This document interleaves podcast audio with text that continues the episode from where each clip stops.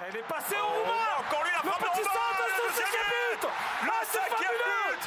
Wilson Roma, l'Olympique de Marseille est définitivement qualifié pour la Coupe UEFA. Je suis en train de m'étrangler. Et moi aussi, Christophe Seloma a une chance incroyable. Wilson Roma. Quelle fin de match fabuleuse. Les libéraux. Le podcast qui revient sur le football de notre enfance. Parmi les éléments qui font le charme ou la spécificité du football de notre enfance, il y a les choses qu'on a été les seuls à contempler et à apprécier. Des choses que n'ont pas connues nos petits frères et nos petites sœurs. Les meilleures années de Ronaldo, par exemple, le PSG qui gagne en Europe, la carrière de Zinedine Zidane, mais aussi des tournois qu'on a pu suivre et qui n'existent plus. Parmi eux, la fameuse Coupe Intertoto. Son nom est aussi bizarre qu'était son fonctionnement. Si cette coupe était globalement sans intérêt, elle a créé chez nous des souvenirs inoubliables et nous faisons une joie de vous les partager dans cet épisode. La Coupe Intertoto, une compétition qui a disparu comme Nams dans les libéraux. Ouais, exactement. On disait que j'avais été viré comme The Game du G-Unit en 2005. On dit que j'étais en prison. On dit que je me suis mis en retrait. On dit que j'avais des problèmes de santé. On a dit aussi que j'avais des problèmes avec la justice. Mais non, j'étais présent, tu vois. Je faisais les. T'étais juste en train de coincer une nana, c'est tout. Oh, oui. Non, absolument pas. Mais je faisais ce que j'avais à faire, tu vois. Et là, je suis de retour. Je suis de retour pour vous donner cette dose, ce dont vous avez besoin. Je suis là, je suis présent, je suis de retour. Vous entendez. Ça va être vrai dans cet épisode. Ça va être totalement vrai. C'est toujours vrai avec Nams, comme c'est ce que disent les grosses du 93. Alors... Bienvenue. Non, juste avant quand même de parler un petit peu de cette Coupe Intertoto, il faut comprendre son histoire bien particulière. Et ouais, dès le départ, on sent que son existence n'a pas pour objectif de mettre en avant le football. Clairement, c'est vraiment une compétition d'été, une compétition telle qu'en Picardie, on connaît le challenge Marcel Patou.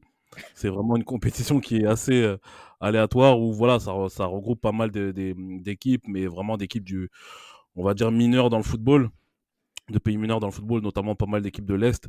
C'est une compétition en général qui a avant s'appelait l'International Football Cup, où il y a eu quelques équipes notamment, dont la première édition s'est effectuée à Amsterdam notamment.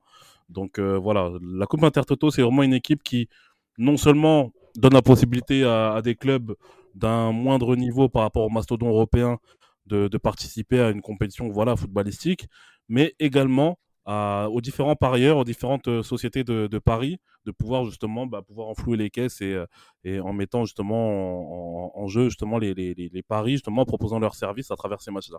D'où le nom et le logo, c'est véritablement une création du lobby des sociétés de paris sportifs. C'est exactement ça, ouais. C'est au départ une compétition indépendante de l'UEFA. Et l'UEFA, ça lui tenait même à cœur de n'avoir rien à voir avec cette compétition. Elle interdisait même à des équipes qualifiées dans ces tournois d'y participer.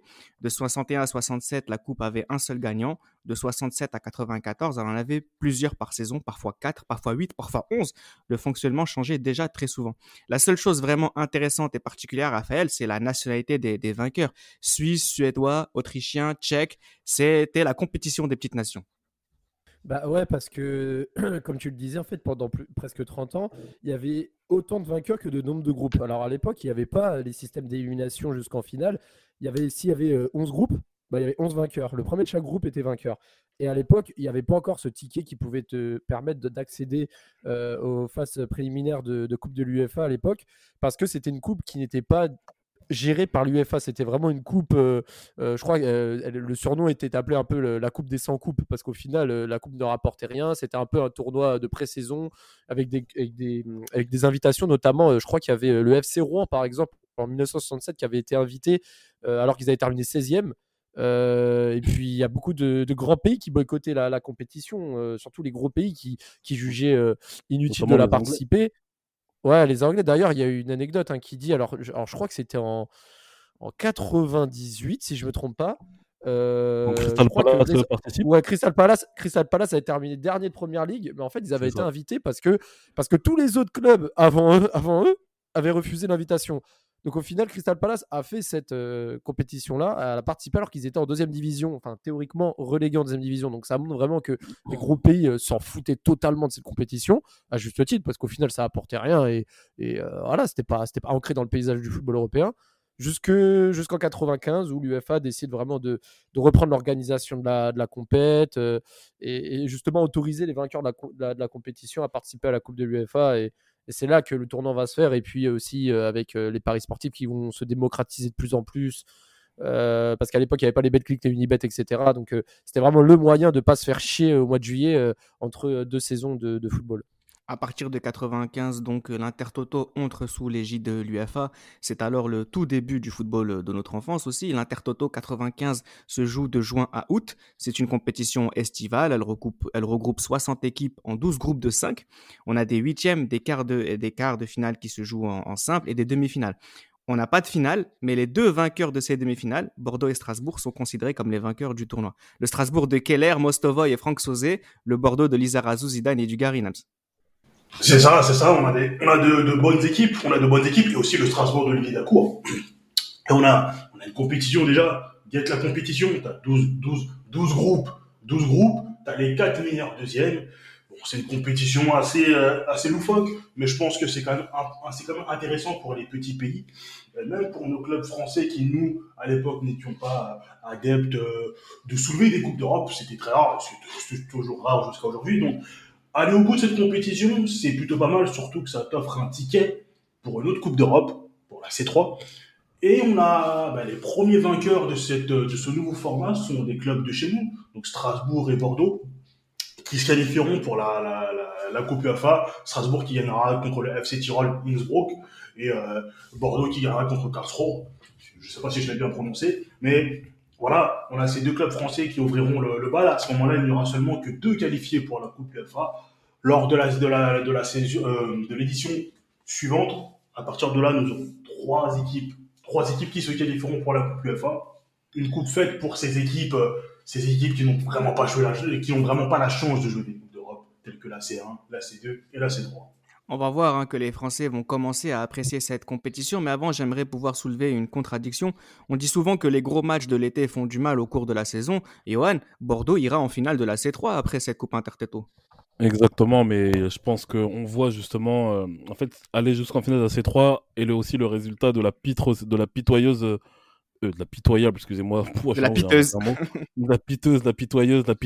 saison que Bordeaux a faite justement en championnat. Donc voilà, je pense que c'est aussi lié à ce long parcours européen qui a commencé justement avec la Coupe Intertoto. Mais voilà, ça a donné lieu aussi à l'une des plus belles pages de l'histoire du football français en Coupe d'Europe, même si c'est vrai qu'une fois de plus, on est content d'avoir perdu en finale. Strasbourg, elle finira 9e du championnat, donc oui, effectivement, ça a quand même pris quelques forces. En 1996, on a toujours 60 équipes avec le même nombre de groupes, mais cette fois avec 3 vainqueurs, parmi lesquels l'en avant Guingamp de Daniel Moreira. Même principe en 1997 avec 4 Français sur 6 en finale. On a une victoire de Bastia, une victoire de Lyon sur Montpellier et une victoire d'Auxerre. Comment expliquer la réussite française, Raphaël ? Déjà, il faut quand même rappeler qu'à cette époque-là, le championnat de France de D1 comportait 18 clubs, alors surtout pendant la période fin des années 90. Donc déjà, cette période-là permettait d'avoir un calendrier plus espacé pour faire ce genre de match, et surtout à l'époque il n'y avait pas ces conneries de tourner à l'étranger, etc., qu'on peut voir aujourd'hui. Donc on va dire que ces matchs étaient plus adeptes pour les clubs en guise de préparation, c'est-à-dire que s'ils jouaient la Coupe Intertoto, à côté ils n'allaient pas faire des matchs amicaux, ça allait être plutôt la phase de préparation pour la saison, on va dire de haute qualité. T'es revenu tout à l'heure sur Bordeaux qui l'avait gagné, qui avait fait la finale en 96 avec notamment le doublé de Lizarazu en finale et le but du Dugarry de la tête, et aussi Guingamp qui avait battu la meilleure équipe russe à l'époque, c'était Rotor, je crois. Putain, j'ai revu des images avec le corner rentrant de Stéphane Carnot. Putain, je vous jure, c'était un autre football là-bas, le stade, mon frère. T'avais piste d'athlétisme, elle était en goudron. C'était des vrais bourbiers au mois de juillet d'aller jouer là-bas. Et en 97, oui, il y a 3 autres vainqueurs. Et en fait, ça montre aussi que, comme on le disait dans un précédent podcast sur la saison 95-96, que le football français était à ce moment-là à son apogée. En 97-96, on voit le PSG faire des finales de Coupe d'Europe, on voit l'AS Monaco faire des bons parcours, le FC Nantes, la Auxerre aussi, et tous ces clubs-là qui remportent l'Intertoto. Donc on va dire que c'est un mélange de tout ça, et puis aussi le fait que les gros pays à ce moment-là ne prennent pas au sérieux cette compétition, qui permet aussi à ces clubs d'avoir un champ un peu plus libre aussi pour la gagner, et puis le fait d'avoir plusieurs vainqueurs aussi, ça augmente les chances de la remporter. Ils ne la prennent pas au sérieux ou ne la jouent pas, parce que jusqu'à présent, aucun club anglais, ni espagnol, ni italien ne faisait forcément partie de cette coupe Intertoto après 95, et tout va changer à partir de l'été 98. Encore une fois, un nouveau changement, et là vous avez les grandes nations qui arrivent. Petite parenthèse, à part l'Allemagne, on n'avait jamais vu dans l'histoire de l'Intertoto un vainqueur anglais, italien ou espagnol. Et ils ne la jouaient pas en même temps. Première participation de ces pays-là, victoire de Valence, Werder Brême et Bologne, comme par hasard. Le parcours aussi a changé, il n'y a plus aucun groupe, mais directement des matchs à élimination directe. On voit que le format change encore. Nams, on dirait que cette coupe est un fardeau pour tout le monde, ou en tout cas pour l'UEFA. Ouais, c'est un fardeau pour tout le monde, mais là, je pense que là les clubs des gros pays se sont dit, bon, allez, là, il y a moins de matchs à jouer, il y a une place en Coupe UEFA à gratter, donc vas-y, arrachez-vous tous, les pays là, Moldave, Roumanie, etc., Biélorussie, arrachez-vous, c'est pour nous. Nous, on vient, on prend les tickets, c'est nous, on va en Coupe UEFA. Vous, arrachez-vous, restez chez vous. Et ce qui donne que Valence Étry et Salzbourg, le Werder, Vardina, et t'as Bologne qui gagne aussi contre un club polonais que je ne saurais prononcer. Donc voilà, on a trois gros clubs. On a des clubs assez importants, de pierres importants qui... Bologne qui fait demi-finale de C3 ensuite. C'est ça, avec cette fameuse bagarre SO à Christophe Dugarry au passage. Donc voilà, justement, on a Bologne qui ira loin en Coupe UEFA. Donc voilà, on a tout de suite un nouveau format, et le format a l'air tout de suite un peu plus intéressant pour les clubs des gros pays, surtout pour ces clubs qui daignent y participer. Et par la suite, on verra quand même de très gros clubs dans cette compétition, des clubs même, je dirais, assez étonnants, n'est-ce pas, Reda ? Oui, en 99, c'est certainement la première fois que l'on voit une très très grosse écurie jouer l'Intertoto. La Juventus avait fini 7ème de Serie A et elle entre en compétition à partir du 3e tour. On dirait une boum avec que les vieux mecs d'un collège, et là t'as la meuf super fraîche du lycée qui s'incruste à la soirée. Personne ne sait comment ça s'est fait, mais en tout cas cette année vous avez 3 clubs français qui seront finalistes. Metz de Louis Saha qui perd contre West Ham de Franck Lampard. On a Montpellier de Patrice Loco qui bat Hambourg. Et bien sûr, le fameux Stade Rennais Juventus. Gros souvenir, Johan. Gros souvenir. Et moi, je me rappelle justement, ce qui était bien avec ces coupes Intertoto, c'est que quand on rentrait de vacances, on pouvait assister déjà à des matchs qui opposaient 2 équipes européennes d'un pays différent. Et c'est ça qui était aussi intéressant. Ça fait que quand à l'été 99, on arrive à l'été, on voit, il y a la Juventus sur France 2 qui joue contre le Stade Rennais. Et je pense que quand on est au Bled, notamment quand on part au Bled pendant les vacances, on n'est pas au courant qu'en fait que la Juventus doit jouer contre le Stade Rennais. Ça fait que tu rentres chez toi, tu arrives sur France 2 et tu vois Juventus Stade Rennais, tu sais pas ce qui se passe, et tu apprends qu'il y a eu 2-0 à l'aller au Stadio delle Alpi, et que voilà, que la Juventus du grand Zidane, à qui on a fait une standing ovation justement au début du match, joue contre le Stade Rennais où il y avait un certain El Hadji Diouf qui n'avait pas encore de teinture à l'époque, il y avait Chabani Nonda aussi qui allait jouer sa première saison là-bas. Donc non, c'était beau, ouais, c'était beau de voir quand même ce match-là. Ben, c'est vrai que la Juve a vite rétabli les choses comme il se devait. C'est ça, mais Johan, il y a aussi ce match retour, je crois qu'il jouera à Bari, ce de partout. Et je suis obligé de partager cette anecdote qui m'a marqué, je sais pas pour vous, c'était ce Juve Rennes à la mi-temps, il y avait cette pub Royal Canin avec ce son magnifique de Ennio Morricone pour les puristes, pour les connaisseurs. Et c'était un sacré match, et justement, il y avait cette égalisation de Chabani Nonda à la 95e minute. Alors ça, c'était à Rennes, ça, le match retour. Voilà, c'était à Rennes, et le but était pour du beurre, il s'était déjà éliminé. Exactement, pour le prestige. Mais ouais, voir Chabani Nonda marquer contre la Juve, c'est particulier. T'es content, frère. Totalement. Le Congo. Non, avec Chabani Nonda et El Hadji Diouf qui marque sur un 2-2, Zambrota, je crois, et l'autre, je sais plus c'était qui côté la Juventus. C'était Conté qui marque. Au match aller, c'était Inzaghi qui avait mis un doublé. Effectivement, c'est ça aussi, c'est les souvenirs de voir de gros clubs jouer contre nos clubs français. En 2000, l'Odinese, Celta Vigo et Stuttgart, d'ailleurs Stuttgart qui avait battu Auxerre, vont gagner l'Intertoto. En 2001, ce sont les parcours du PSG et de l'Estac qui restent dans les mémoires. On va commencer par Troyes, Raphaël, l'équipe d'Alain Perrin. C'est clair que Troyes avait fait une grosse sensation par rapport à leur parcours avec des joueurs comme Nicolas Gousset, Samuel Boutal et surtout Jérôme Rothen. Déjà qu'ils avaient battu et éliminé Wolfsburg au tour précédent, je crois avec un but de Nicolas Gousset à domicile sur le score de 1-0.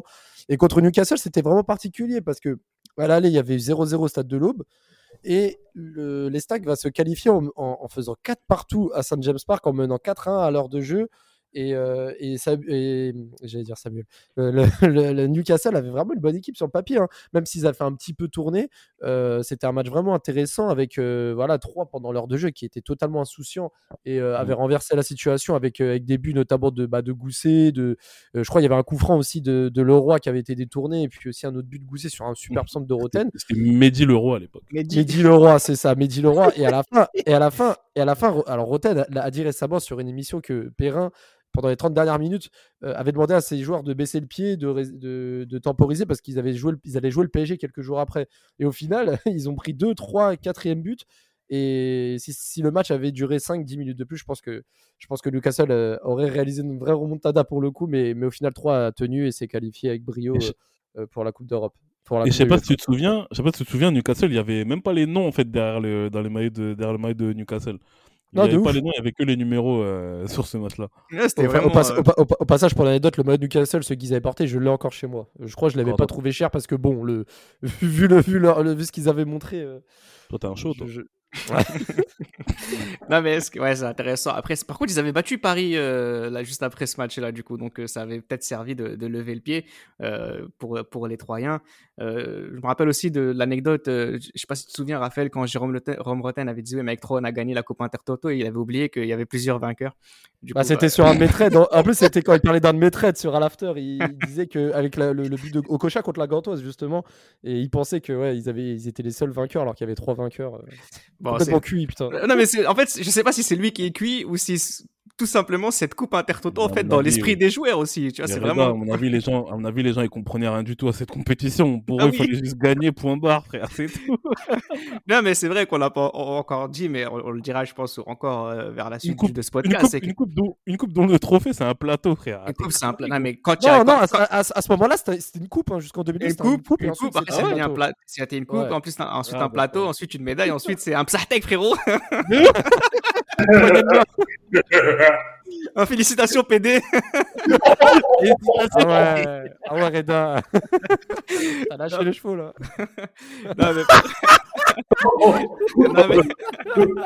Au libre. C'est ça qui est intéressant, c'est qu'en fait cette compétition, personne n'y comprenait rien. Par contre, le seul souvenir qu'on a concret avec cet Intertoto, c'est ce que disait Yoann tout à l'heure, c'est qu'on est en vacances, on est en short et il y a des matchs sur lesquels on peut parler avec les potes, c'est tout. Et les plus grands, ils pouvaient miser. Voilà, c'était tout ça qui était intéressant. Mais encore une fois, mais quand même, on a quand même des souvenirs qui se sont créés, Nams, puisqu'on a parlé de 3, mais 2001, c'est aussi le parcours du Paris Saint-Germain qui est resté dans les mémoires. Ouais, totalement, parce que moi, je m'en souviens, parce que déjà, on s'est qualifié, mais parce qu'aussi, j'ai converti un de mes potes qui était pour l'OM, et je lui ai dit, t'inquiète, viens avec nous, viens pour le PSG, ma gueule.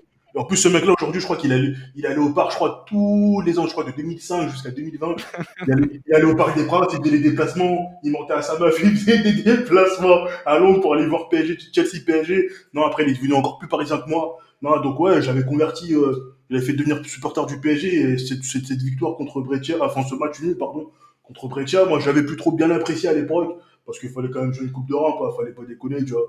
On avait plutôt une bonne équipe sur le papier, on avait un nouveau maillot, donc ouais, fallait gagner quand même cette coupe en carton. C'est 3 vainqueurs, hein, bon, on s'est quand même fait vanner en tant que Parisien, mais ouais, on était content derrière de jouer la Coupe UEFA, ça a fait plaisir. Ouais, ça fait plaisir, Raphaël, c'est une petite anecdote, un petit truc à grignoter, mais c'est pas très important, surtout avec ce pari qui était plus ou moins ambitieux quand même.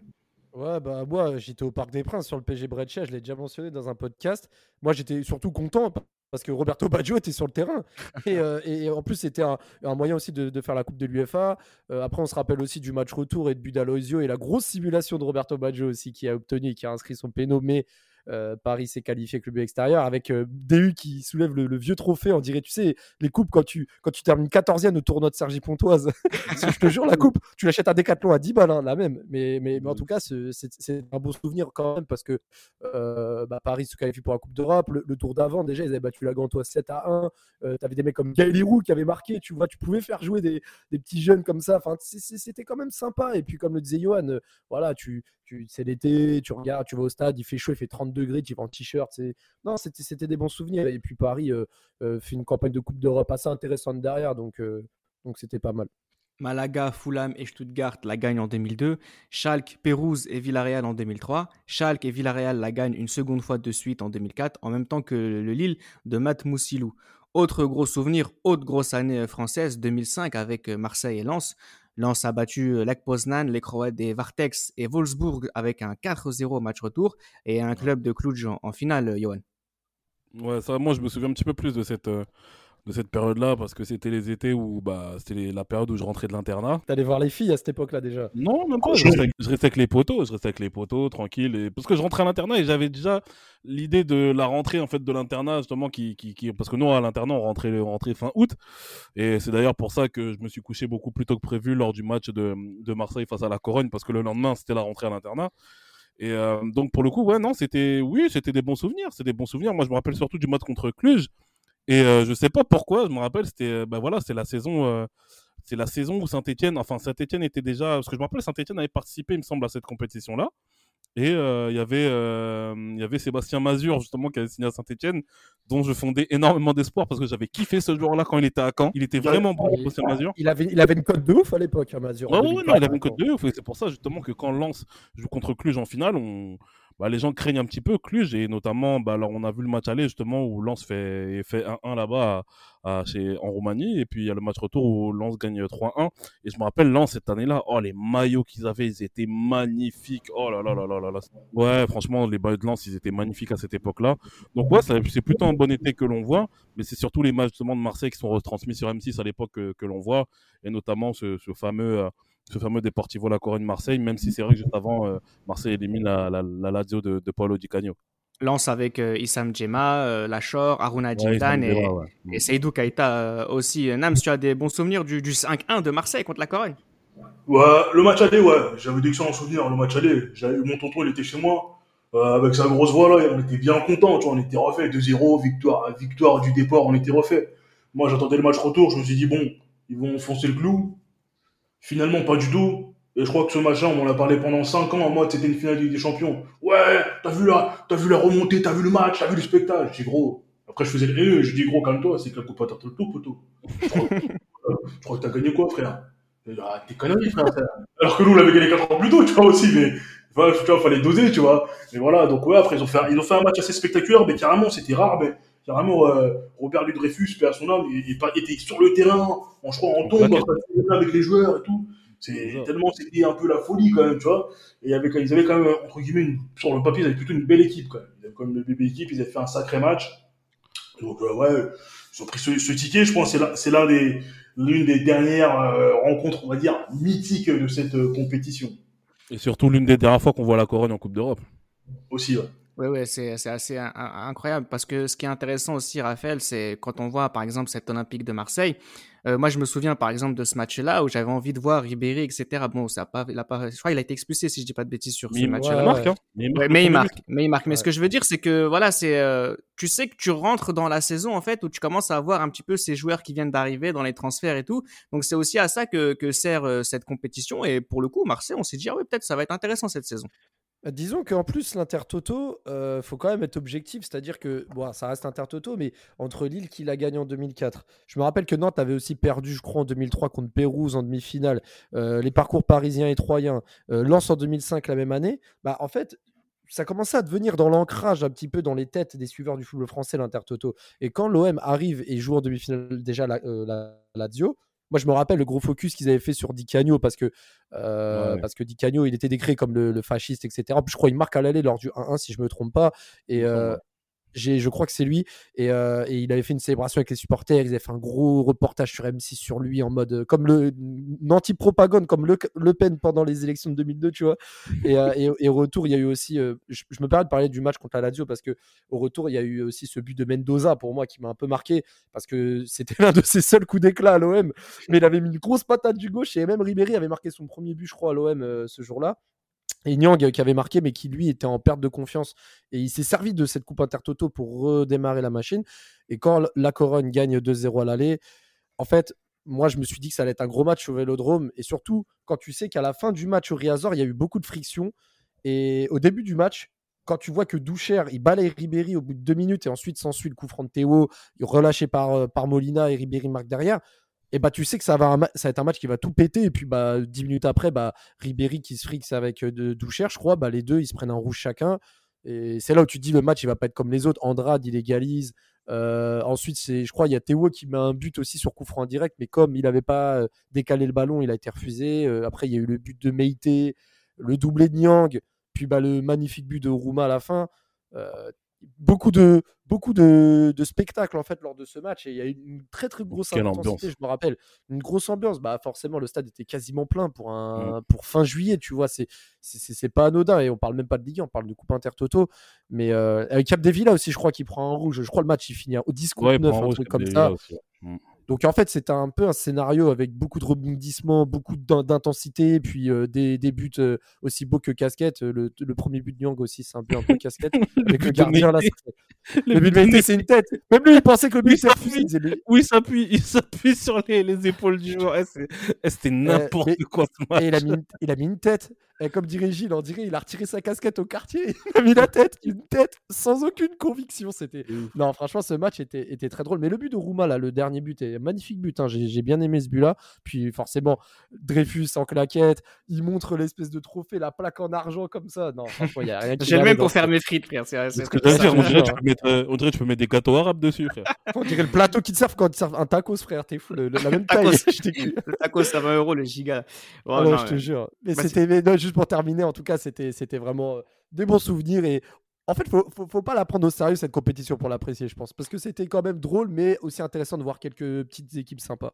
Ouais, on en parle avec le sourire, parce que ça change aussi des matchs amicaux qu'on peut se taper par la suite, ou qu'on se tapait déjà à l'époque, où il y avait des 22 changements qui se faisaient, ou qui se font encore aujourd'hui. En même temps, c'est normal, ce sont des matchs de préparation.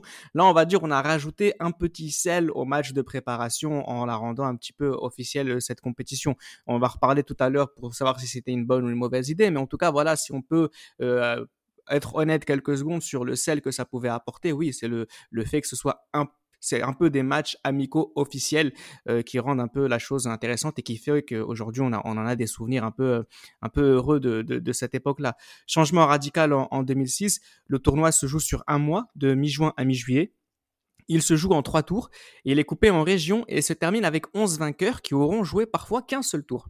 Et autre nouveauté, le vainqueur final est désigné a posteriori, c'est-à-dire celui qui ira le plus loin en compétition européenne parmi les 11 vainqueurs sera considéré comme le champion de l'Intertoto.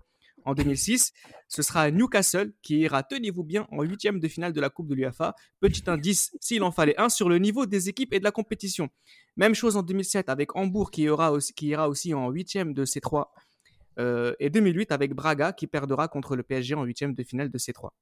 Donc les 3 derniers vainqueurs a posteriori de la Coupe Intertoto, ce sont 3 équipes qui ont été éliminées en 8e de finale de la C3. 2008 est d'ailleurs la dernière fois que la Coupe Intertoto se jouait. Raphaël, l'Intertoto est morte.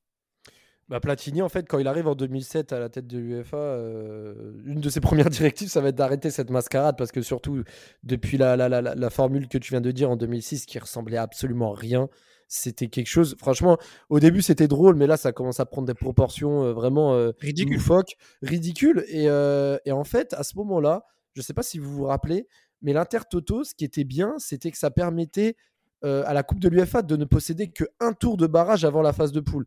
Dès la suppression de la Coupe Intertoto en 2008 et le passage à l'Europa League en 2008-2009, et bah, à ce moment-là, je ne sais pas si vous vous rappelez, mais c'est pas... Alors, je crois qu'il y a eu 4 à 5 tours, enfin, encore aujourd'hui, il y a 3, 4 ou 5 tours de préliminaires avant les phases de poule. Donc, en fait, cette Intertoto-là est encore plus ou moins présente dans notre ancrage actuel, parce que on va dire que les barrages actuels compense un peu l'Intertoto qui n'existe plus aujourd'hui. Donc c'est pour ça que j'ai trouvé cette transition très bizarre, c'est qu'au final, le nombre de matchs pour certaines équipes pour aller en Coupe de l'UEFA n'a pas vraiment changé, et ça reste toujours plus ou moins flou, sauf que maintenant, ils ont décidé de plus compliquer la chose, faire une Coupe de l'UEFA avec plein de barrages et supprimer l'Intertoto. Et je pense que Platini a eu raison, je pense que c'était un moment où il fallait arrêter, parce que c'était bien au début, les premières années, mais là ça commence... Enfin, quand je dis les premières années, je parlais de 95, hein, quand ça devenait intéressant avec la qualif en C3 derrière. Par la suite, ça commence à prendre des tournures qui ne ressemblaient plus à grand-chose. Oui, c'est ça, en fait. La Ligue Europa, c'est une fusion vraiment de manière schématique de la C3 avec la Coupe Intertoto, sauf que cette Coupe Intertoto, c'est aujourd'hui les barrages des petites équipes européennes, les mêmes qu'on retrouvait dans les années 60 et 70 qui aujourd'hui commencent leur compétition en juin. Donc Johan, si tu veux, c'est un petit peu ça le nouveau format de la C3, donc de la Ligue Europa, c'est donner un peu de chance toujours à ces équipes qui autrefois se contentaient de l'Intertoto. Oui, exactement, ça donne de la chance un petit peu à tout le monde, c'est pour ça qu'on a des compétitions à rallonge, comme on peut appeler ça comme ça. Mais après, bon, faut non plus pas se leurrer, hein. C'est clair qu'on a, c'est bien pour les petites équipes, mais il faut pas espérer justement des épopées. Voilà, on vous fait jouer la Coupe d'Europe, c'est bien pour vous. Et moi, je connais même des personnes qui ont joué une compétition, voilà, une Ligue Europa avec un club, des clubs d'Andorre. Oui, des gens de nos quartiers. Ouais, voilà, exactement. Des clubs andorrans, bon, c'est bien pour eux. Moi, je suis content pour eux. Mais dans le fond, quand on veut vraiment s'intéresser au foot et qu'on aime le foot, on en a rien à foutre, on peut dire ça comme ça. Mais voilà, c'est une fusion qui a été mise en place par monsieur Platini. Mais voilà, on s'y intéresse plus trop, surtout la Ligue Europa, faut dire la vérité, la Ligue Europa, on s'y intéresse quand il y a notre club justement qu'on supporte, qui participe, et on s'y intéresse vraiment à partir des quarts de finale, on va dire ça comme ça. Cette réforme de Michel Platini posait la question qu'il fallait, et selon moi, elle y a justement répondu, c'était l'intérêt d'avoir une 3e, voire une 4e coupe européenne. Il n'y avait aucun intérêt, Nabs. Vraiment aucun, il n'y avait vraiment aucun intérêt. Par la suite, il n'y avait vraiment aucun intérêt, donc c'est vraiment pour ça que l'on peut dire que la suppression a été plutôt une bonne chose, mais le temps que ça aura duré, ça aura été bénéfique pour certaines équipes, bon, pour la plupart des équipes qualifiées. Mais globalement, je pense que vraiment, c'est une compétition qui aura fait son temps. Vraiment, qui aura fait son temps. Le temps que ça a duré, ça aura été mieux. Mais de manière plus générale, est-ce que tu penses, et là je fais aussi cette question par rapport à ce qui se passe aujourd'hui, est-ce qu'il y a un intérêt aujourd'hui au football d'avoir 3 compétitions européennes ou 4 comme à l'époque ? Pas forcément, parce que je trouve que globalement, le niveau d'intérêt, des suiveurs de football a vraiment baissé, je trouve. Donc, je pense que déjà, pour énormément de monde, par exemple, juste une Ligue des Champions, c'est assez compliqué. Alors, 3 compétitions, dont, alors, surtout dans la 3e compétition, il n'y a pas forcément des équipes de renom. Je pense pas que ce soit vraiment utile. 2 Coupes d'Europe suffit largement. Cela suffit largement. 3, c'est un peu trop à mon goût. En tout cas, en ce qui concerne la Coupe Intertoto, du moins depuis 1995, la nation qui possède le plus de vainqueurs, c'est la France, hein, avec 12 champions. Avec l'Allemagne juste après, avec 8.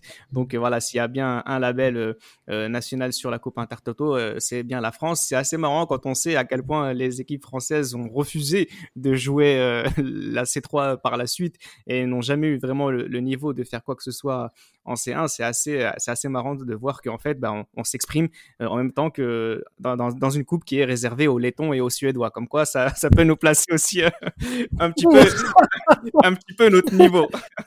Non, mais c'est vrai, on peut dire ça, Raphaël. Non, mais par contre, moi, je voulais aussi rebondir sur la question que tu as posée à Nams. Au début, moi, j'étais d'accord avec Nams, c'est-à-dire qu'avoir une 3e Coupe d'Europe, alors je ne parle pas de l'Intertoto, je parle notamment de la Conférence League qui vient d'apparaître cette saison, à date d'enregistrement. Au début, j'étais plus à dire, vas-y, ils veulent se faire du bif, ça sert à rien. Mais en fait, aujourd'hui, le football, contrairement à il y a 20 ans, subit une telle inégalité entre certains championnats et certains clubs que tu sais très bien que la Ligue des Champions, elle est réservée à une élite. Et du coup, ce qui fait que l'Europa League, on va dire, perd un peu de sa stature, mais en même temps, regorge de clubs, mais permet justement à d'autres clubs de s'exprimer, on va dire, de championnats plus mineurs sur cette Conférence League. Donc, je trouve justement qu'au vu du déséquilibre entre certains clubs et de la différence de niveau, que ça permet à des championnats moins exposés justement de s'exprimer sur une Coupe d'Europe. Alors, peut-être qu'elle sera moins intéressante. Là, tu as des clubs comme, là, on fait en demi-finale des Feyenoord, l'OM, West Ham, Leicester, pardon, notamment, qui sont des équipes intéressantes. Mais avant ça, tu as des équipes vraiment, voilà, de Chypre, de Moldavie, etc. Mais en fait, ça permet vraiment aux autres championnats un peu plus mineurs d'Europe de s'exprimer et d'avoir vraiment une vitrine, entre guillemets, même si la vitrine, elle égalera jamais celle de la C3 ou de la C1. Mais moi, je trouve que c'est pas une mauvaise idée. Mais maintenant, il faut qu'elle soit bien gérée, il faut que le règlement soit stable, que ça fasse pas des poules de 5 avec les 3 premiers qualifiés avec un meilleur 3e comme il y avait en 2008-2009 avec la C3. Il faut que ce soit un truc bien cadré et qu'il y ait une très bonne visibilité. Je pense que ça peut être une chose intéressante. Mais encore une fois, l'UEFA, avec ce qui se passe, les dingueries de Super League, etc. Pour la faisabilité, j'en suis un peu moins sûr.